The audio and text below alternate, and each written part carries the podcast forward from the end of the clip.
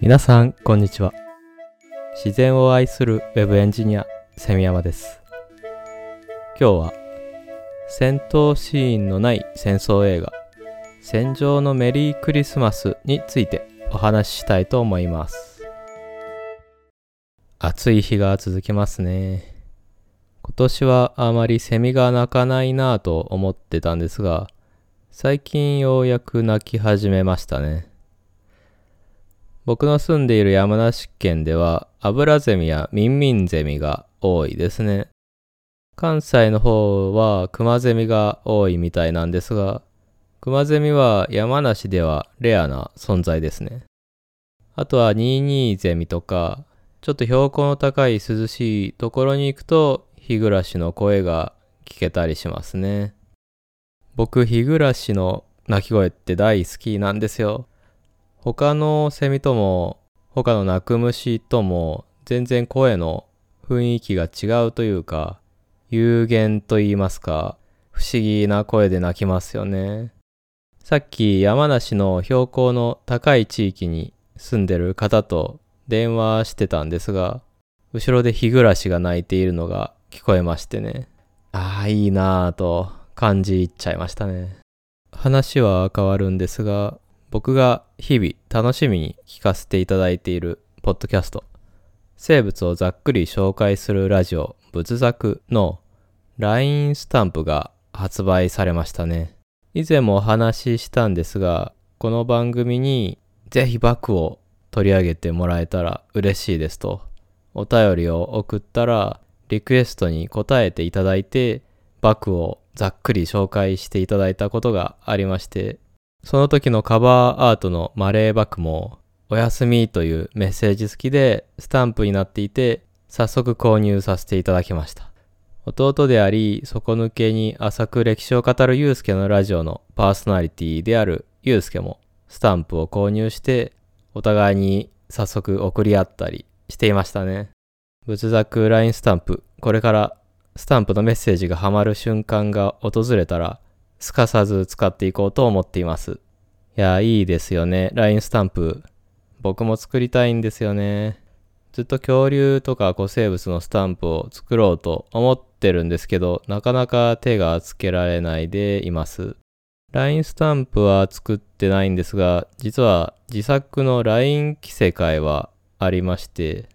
このポッドキャストのメインのカバーアートにトリケラトプスが書いてあるんですが、このトリケラトプス、物知りトリケラトプスという僕の持ちキャラなんですよ。どういうキャラかというと、以前書いたパキケファロサウルスとスティギモロクという恐竜が出てくる4コマに、このトリケラトプスも出てきます。自分で書いた4コマの内容を、ポッドキャストで説明するって不思議なんですが、まあご説明させていただきますと、大きなパキケファロサウルスという恐竜と、小さいスティギモロクという恐竜がいて、よく似てるんですけど違う種類とされてるんですね。ただ実は最近の学説ではパキケファロサウルスの若い個体がスティギモロクであるという説が有力になっているみたいで、で、その4コマでは物知りトリケラトプスがそのことを教えてくれるんですね。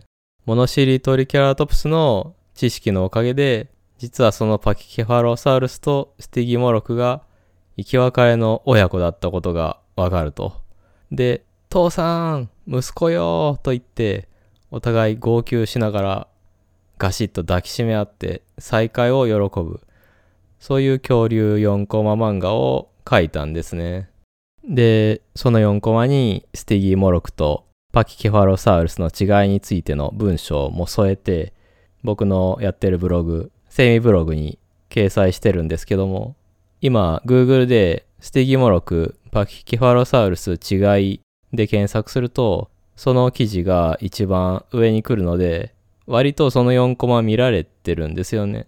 で、そんなモノシリトリケラトプスを主役に据えた LINE 着せ替えを実は以前から販売中だったりします。LINE 着せ替えというのは LINE スタンプとは違って、LINE アプリ自体のボタン、アイコンとかトークルームの背景とかを文字通り着せ替えできるというものなんですけども、僕のほのぼの恐竜という LINE 着せ替えでは、例えばホームボタンがモノシリトリケラトプス、トークボタンがパキケファロサウルス、真ん中がティラノでニュースがステゴサウルスで、ウォレットがプテラノドンみたいな。で、トークルームの背景は中生代の森林をイメージした植物の背景になっています。あと、モノシリトリケラトプスのグッズもありまして、T シャツとかトートバッグをスズリというサイトで販売してたりもします。モノシリトリケラトプスと同様、このポッドキャストのカバーアートに書いてあるマンモスも T シャツになっています。LINE 着せ替えや T シャツの URL を概要欄に貼っておきますので、もしご興味があればチェックしていただけると嬉しいです。それでは本編に行きたいと思います。今回、戦場のメリークリスマスという映画のお話なんですが、クリスマスにはまだまだ遠い季節にはなるんですけども、つい先日、Amazon プライムビデオでこの映画を見てみました。この映画、タイトルは知ってはいたんですが、特に見る予定の映画リストに入っていたわけではなかったんですね。これを見るに至った理由なんですが、ちょっとだけ紆余曲折ありまして、前回ソクラテスの話を少ししたんですが、そのソクラテスについて、うちの奥さんのバクコと話していたら、急にバクコが歌を歌い始めまして、ソクラテスがどうの、プラトンがどうのという聞いたことのない歌を歌い始めたんですね。で、何その歌って聞いたら、なんて曲だかわからないけど、聞いたことがあるし、ソクラテスの話してたから歌ったんだということで、気になって調べてみたんですよ。そしたら、YouTube で動画が出てきて、そ、そ、ソクラテスっていう題名の曲なんですけども、その歌に合わせて白いスーツと帽子をかぶった伊達男みたいな人がなんか尋常でない感じで踊ってる動画が出てきたんですね。昔のサントリーのウイスキーの CM なんですけど、その歌って踊ってる人が一目昔の映画に出てくる殺し屋とかマフィアとか肩着じゃない感じなんですね。ウイスキーのボトルで帽子をクイってあげたりしてて、かなりアウトローな雰囲気が漂ってる人が、そのソクラテスの歌を歌いながら踊っていて、この動画も概要欄に貼っておくので、ぜひ見てほしいんですけども、で、その人の名前を見たら、野坂昭之って書いてあるんですね。僕知らなかったんですけども、この野坂昭之という人、ホタルの墓の原作者なんですよ。あのジブリがアニメ化したホタルの墓の。その原作者がソクラテスの歌を歌いながら踊ってたんですね。ホタルの墓の作者って確かに姿を見たり認識したことはなかったんですけど、作品の内容からして内省的で文化的で内に秘める感じの人なのかなっていう印象があったんですよ。まさかソクラテス歌いながらウイスキーのボトルで帽子を食いってあげちゃう人だったとは思いもよりませんでした。で、面白い人だなと思って野坂昭之についていろいろと調べたんですね。結構破天荒な人みたいで、ウィキペディアの情報によれば本当かどうかわかりませんけど、会社のお金を使い込んでクビになったみたいなことも書いてあるんですね。作家になるまでも紆余曲折あったみたいで。で、戦場のメリークリスマスの監督である大島渚とは悪友だったみたいで、ここで今回の話につながるんですね。その映画監督の大島渚の真珠婚式に野坂昭之が呼ばれて、真珠婚式というのは結婚30年を記念して行う式ですね。野坂昭之はその真珠婚式でスピーチをやる予定だったんですけど、出番が来る前にお酒を飲みすぎてしまって、ぐでんぐでんになっちゃったんですが、それでも一応なんとかスピーチはやり終えるんですけど、その直後に大島渚に殴りかかっちゃうんですね。真珠婚式というおめでたい式の主役をスピーチ直後にぶん殴ると。しかも大島渚も持ってたマイクで殴り返すんですよ。しかも2回も殴り返すと。で、隣にいた大島渚の奥さんは、その二人の間にニコニコしながら割って入ってて、もう手慣れた感じでね、酔って喧嘩するみたいなことが日常的にあったっってことなんでしょうね。そのシーンは当時ニュースで何度も流れたみたいです。その動画も概要欄に貼っておきますね。やってることはめちゃくちゃなんですけど、野坂昭之と大島渚、大島渚の奥さんの関係性が短い動画の中でも伝わってくる感じでとても味わい深いんですよね。で、まあその動画もバクコと一緒に見て笑ったりしてたんですけど、そこから戦場のメリークリスマスの話になったんですね。僕は戦場のメリークリスマスは見たことがなかったんですけど、幕府は見たことがあって、結構難解というか、解釈が難しい映画という風に言ってたんですね。で、へーと思って調べてみたんですけど、演じている人のメンツもなんだかすごくて、まず世界的に有名なミュージシャンのデビッド・ボーイ、ビート・たけし、そして坂本龍一。坂本龍一は映画の作曲もやりつつ、演技もするという不思議な立ち位置で参加しています。ラストエンペラーでもそうでしたね。ちなみに野坂昭之は出てないですね。前々から題名は知っていたけど、見たことがなかった映画だったので、この機会に見てみようかなと思って Amazon プライムビデオで見てみることにしたわけです。この映画プライム会員だと無料で見ることができるのでお得になってますね。改めて戦場のメリークリスマスという映画なんですが、大島渚監督によって1983年に公開されました。この作品は南アフリカの作家ローレンス・バン・デル・ポストさんの短編集を原作としてまして、原作はローレンスさん自身のジャワ島での捕虜体験をもとに書いたものなんだそうです。ここから映画のストーリーについてもネタバレありでお話ししていきます。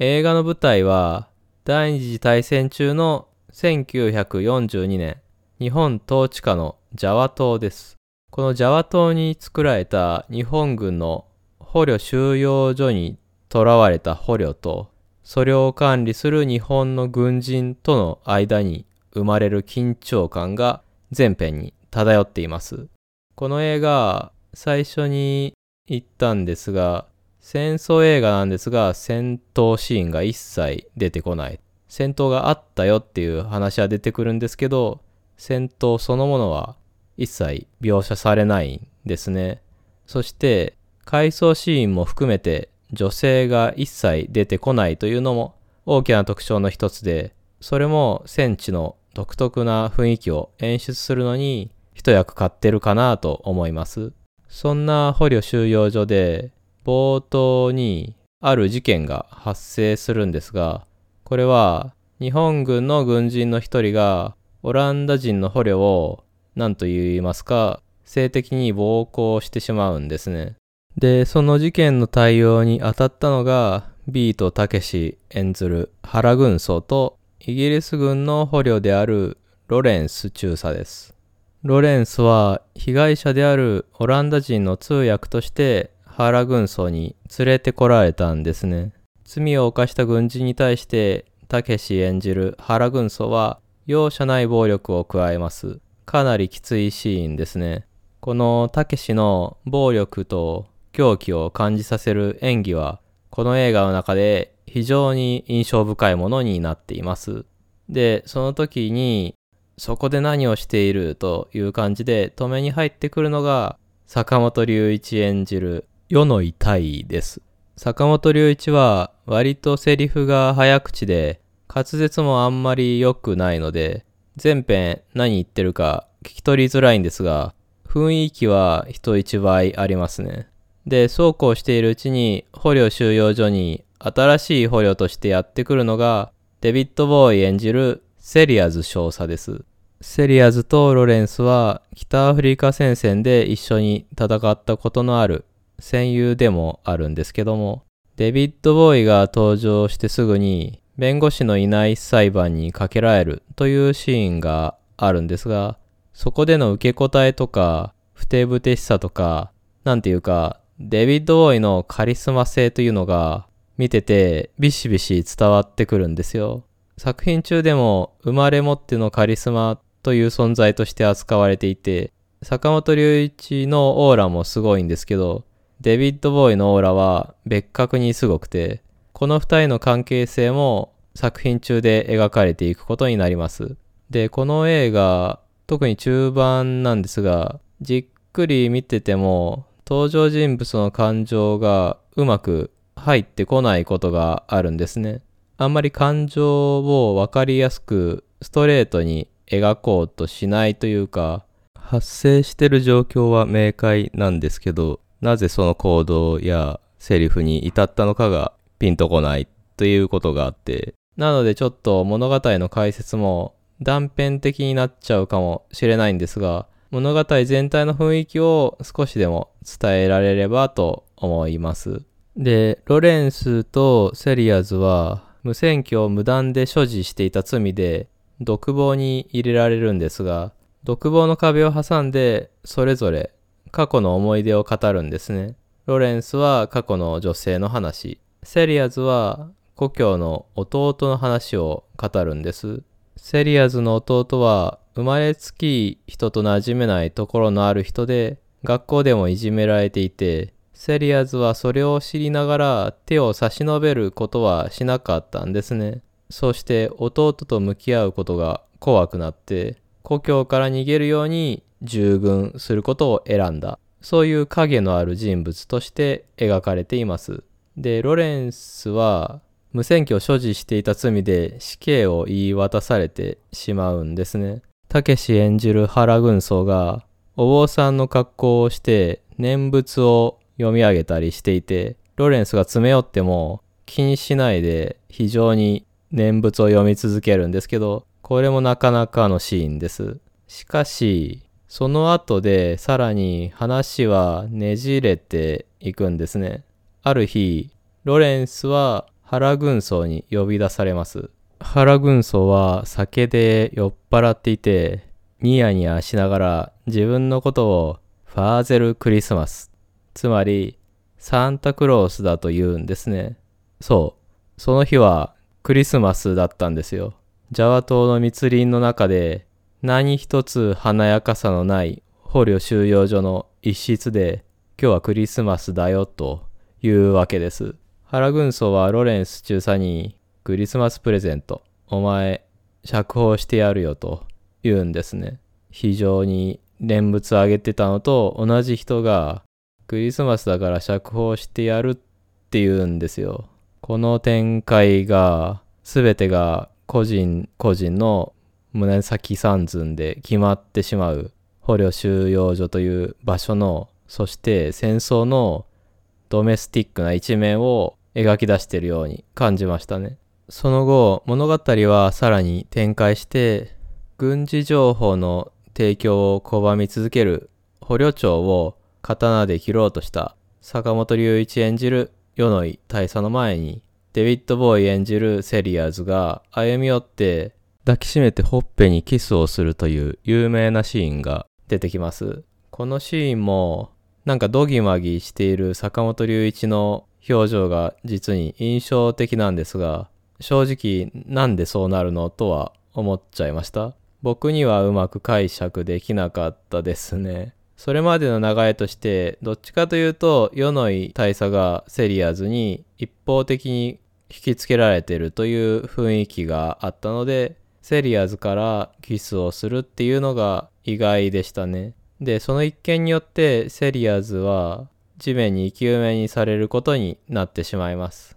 地面に首まで埋められて頭だけが地面から生えてるみたいなことになるんですね。徐々に衰弱していくセリアーズにヨノイは歩み寄ってその髪の毛の一部を切り取ります。遺髪ですね。これも印象的なシーンです。最終的にはセリアーズ少佐は衰弱して亡くなってしまいます。